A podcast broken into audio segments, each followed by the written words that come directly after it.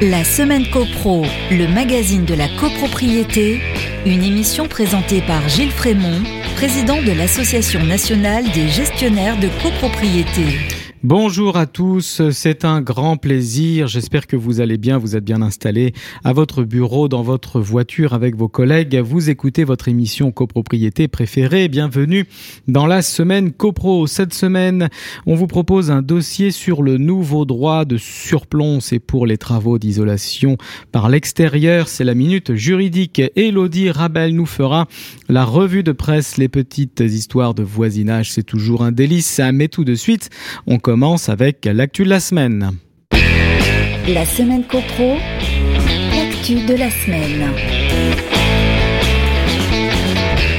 L'actu de la semaine, c'est la fiche récapitulative du contrat de syndic paru le 9 septembre au journal officiel. L'arrêté du 30 juillet 2021 précisant le format et le contenu de la fiche d'information sur le prix et les prestations proposées par le syndic. Autrement dit, une synthèse du contrat de syndic qui, vu sa longueur, fait un peu doublon avec lui. Pour rappel, l'ordonnance du 30 octobre 2019 prévoyait que le contrat de syndic type, lui-même réglementé par décret, soit obligatoirement accompagné d'une fiche d'information contenant la liste des prestations fournies ainsi que leurs tarifs. L'arrêté, qui devait servir de référence pour la rédaction de cette fiche, se faisait attendre. C'est maintenant chose faite. L'arrêté est donc paru au journal officiel le 9 septembre. Le texte précise que le formalisme de ce modèle doit être respecté, bien sûr, et qu'aucune information ne peut y être ajoutée ou retranchée évidemment. À partir du 1er janvier 2022, cette fiche entrera en vigueur. Elle devra faire figurer le numéro de matricule du syndic, la durée du contrat, les horaires de disponibilité ainsi que la quotité des heures ouvrables. Outre ces informations générales, devront aussi être inscrits les éléments financiers comme la rémunération du syndic sur 12 mois ainsi qu'une éventuelle révision tarifaire. Chaque prestation devra être détaillée, qu'elle soit obligatoire comme le nombre et durée des visites prévues au sein de la copropriété, la durée de l'Assemblée générale ou facultative, toutes les prestations devront s'accompagner des tarifs, qu'ils soient exprimés à l'heure ou au forfait. L'article 18-1A de la loi du 10 juillet 1965 rappelle que si cette fiche n'est pas jointe au contrat de syndic, le syndic sera puni d'une amende administrative de 15 000 euros pour les personnes morales.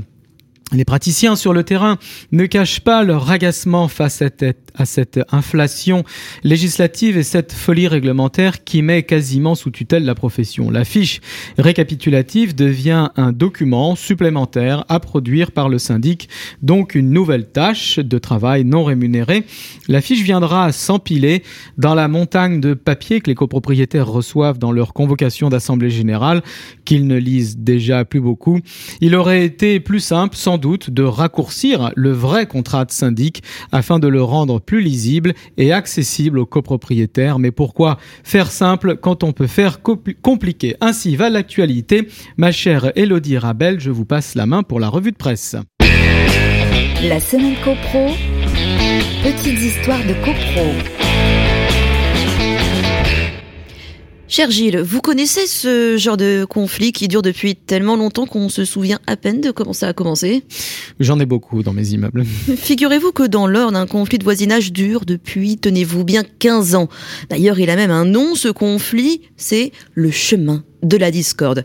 C'est vendeur, hein. la querelle est appelée ainsi car l'objet du contentieux c'est justement un chemin, celui qui sépare deux propriétés, un chemin insuffisamment large au lieu, aux yeux de l'un d'entre eux. Le problème c'est que l'autre voisin a acheté des parcelles sur ce chemin et une erreur de bornage rétrécit encore plus le passage. Le conseil municipal a voulu arranger les choses, il a tenté une expropriation, tout ça en vain. La mairie maintenant essaye de trouver un accord à l'amiable pour sortir, si je puis dire, de l'impasse. Enfin, on s'en rend compte régulièrement dans la semaine copro, cohabiter n'est pas toujours chose aisée, surtout si on habite à côté d'une zone à défendre une ZAD, comme on dit. Celle qui nous intéresse se trouve dans l'Hérault, implantée pour s'opposer au projet de tronçon du lien. Très vite, le lieu est devenu un point de rendez-vous pour des rêves partis aux grandes dames des riverains. La mairie affirme que la ZAD est installée sur des parcelles privées et précise que l'étendue d'occupation n'est pas vraiment connue par ses services. De son côté, la métropole a juste mis à disposition des conteneurs poubelles, histoire que le lieu demeure un minimum propre. Une enquête est toutefois en cours pour trouble du voisinage. Mais Gilles, Terminons sur un peu d'optimisme quand même, voulez-vous. Les histoires de voisins finissent mal en général. Ah, allons donc. Vous allez voir que parfois votre voisin peut littéralement vous sauver la vie. Surtout si elle s'appelle Ursula Chéreau. Je vais vous raconter son histoire. Elle se passe en Haute-Savoie. Cette jeune femme de 24 ans s'inquiétait de voir de la fumée sortir de l'appartement de son voisin, un sexagénaire. Instinctivement, elle s'est dit, quelque chose ne va pas. Elle avait raison car euh, l'appartement en question était en feu. Et alors sans se poser de questions, cette ancienne sapeur-pompier avait bien gardé ses réflexes, elle est rentrée chez son voisin, a procédé comme en intervention de pompier et a sauvé des fumées toxiques le sexagénaire totalement désorienté dans le noir euh, de son appartement. Nul doute que sans son intervention, l'issue de cette histoire aurait pu être tragique. Merci Elodie, les histoires de voisinage, c'est la vie. Merci, on passe à la minute juridique. La semaine copro, la minute juridique. Le nouveau droit de surplomb pour l'isolation thermique par l'extérieur d'un bâtiment. Article 172 de la loi climat et résilience du 22 août 2021. Pour encourager l'isolation thermique des bâtiments par l'extérieur, ce qu'on appelle l'ITE, la loi climat a créé un nouveau droit de surplomb du fonds voisin et une servitude de tour d'échelle au bénéfice du propriétaire qui y procède pour la mise en place des installations nécessaires aux travaux. On parle bien sûr d'un échafaudage. On trouve le nouveau dispositif à l'article L113-5-1 du Code de la construction et de l'habitation. Pour bénéficier du droit de surplomb et de la servitude de tour d'échelle, plusieurs conditions doivent être réunies, indique le texte. Tout d'abord, aucune autre solution technique ne permet d'atteindre un niveau d'efficacité énergétique équivalent où cette autre solution est excessivement complexe ou onéreuse. Ensuite, le surplomb doit être au maximum de 35 cm. Enfin, l'ouvrage d'isolation doit débuter à 2 mètres au moins au-dessus du pied du mur, du pied de l'héberge ou du sol, sauf accord des propriétaires des deux fonds sur une hauteur inférieure. Le propriétaire du fonds à isoler devra indemniser préalablement celui du fonds surplombé. La destruction du bâtiment isolé entraîne l'extinction du droit de surplomb.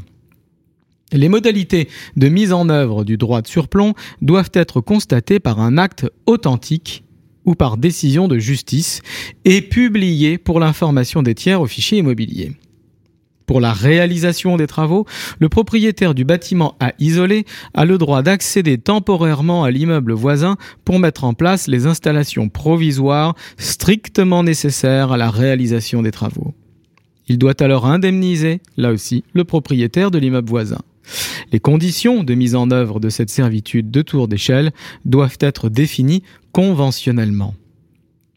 Le propriétaire du bâtiment à isoler doit, avant tout travaux, respecter une procédure d'information du propriétaire voisin.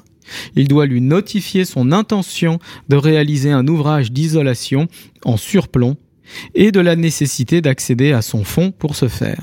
Le voisin a alors six mois pour manifester son opposition à condition qu'elle soit fondée sur un motif sérieux et légitime tenant à l'usage présent ou futur de sa propriété ou au non-respect des conditions de fond de l'exercice du droit de surplomb.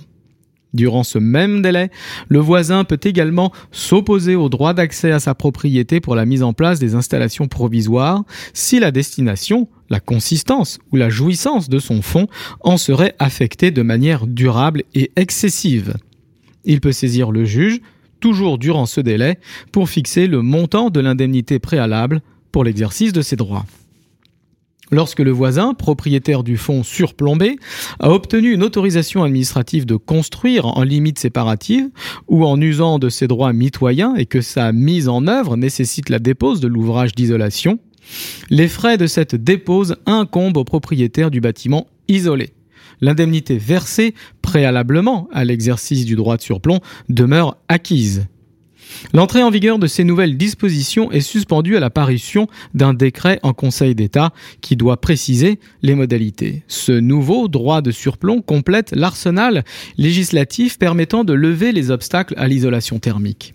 Pour la délivrance des autorisations d'urbanisme, le Code de l'urbanisme prévoit en effet des dérogations possibles au plan local d'urbanisme le plus. Quant à l'emprise au sol, à la hauteur, à l'implantation et à l'aspect extérieur des bâtiments, Code de l'urbanisme, article L152-5. Dans le même ordre d'idées, le permis de construire ne peut pas s'opposer à l'utilisation de matériaux renouvelables ou procédés de construction permettant d'éviter l'émission de gaz à effet de serre. Les immeubles en copropriété et mitoyens, si l'un d'eux envisage une isolation, devront faire voter par leur assemblée générale respective l'ensemble des conditions du droit de surplomb le montant de l'indemnité, les termes de la convention et les modalités techniques de mise en œuvre. Tout cela devra être voté donc par les deux immeubles concernés. Mais à quelle majorité? À la majorité renforcée de l'article 26, si l'on considère que le surplomb sur sa propriété constitue un acte de disposition, ou à la majorité subsidiaire de l'article 24, si l'on considère que désormais le surplomb est un droit acquis de par la loi et que seules les conditions de sa réalisation font l'objet du vote. Peut-être la jurisprudence tranchera cette nouvelle question. Un grand merci à tous. Merci pour votre écoute et votre fidélité. Merci Elodie Ravel. Je vous dis à mercredi prochain, 14h sur Radio Imo. D'ici là, portez-vous bien et faites de la copro. La semaine copro, le magazine de la copropriété, à réécouter en podcast sur radio.imo et toutes vos plateformes d'écoute habituelles.